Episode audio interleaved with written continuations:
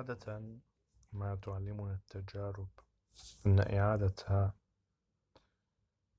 نفس التجربة التي فشلت من قبل يعني عمليا فشل الجديدة فما بالك عندما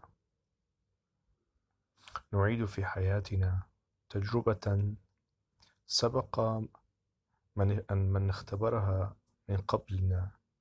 أن عاين فشلها ورآه بأم العين.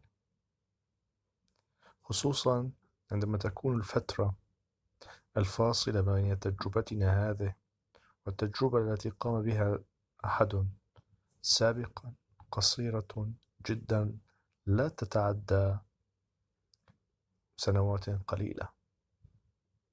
لم يطرأ خلال هذه السنوات القليلة أي عامل جديد أو محفز جديد. ينبئنا بإمكانية نجاح التجربة القديمة الجديدة. وفي الأوطان عندما تستنسخ التجارب الفاشلة السابقة. والتي ثبت فشلها وثبت قدم الأدوات التي استخدمت للقيام بها. وتثبت فشلها ثم نكررها مرة أخرى في نفس الظرف في نفس الوقت. فإننا ف...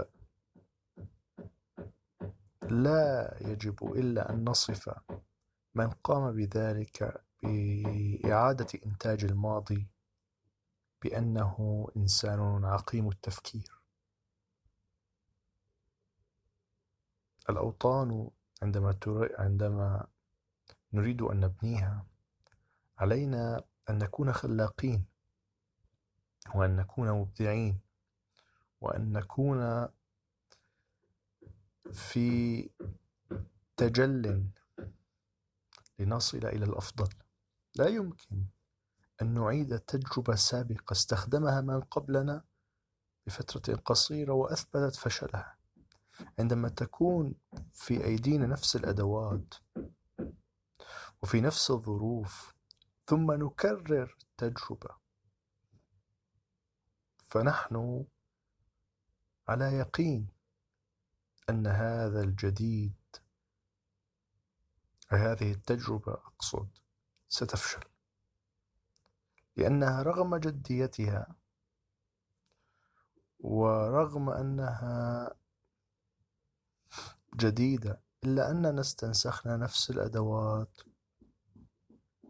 ونفس الطرق ونفس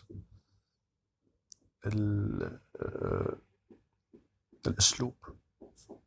لا يمكن أن نتوقع نجاح ما فشل به من قبلنا. شكرا.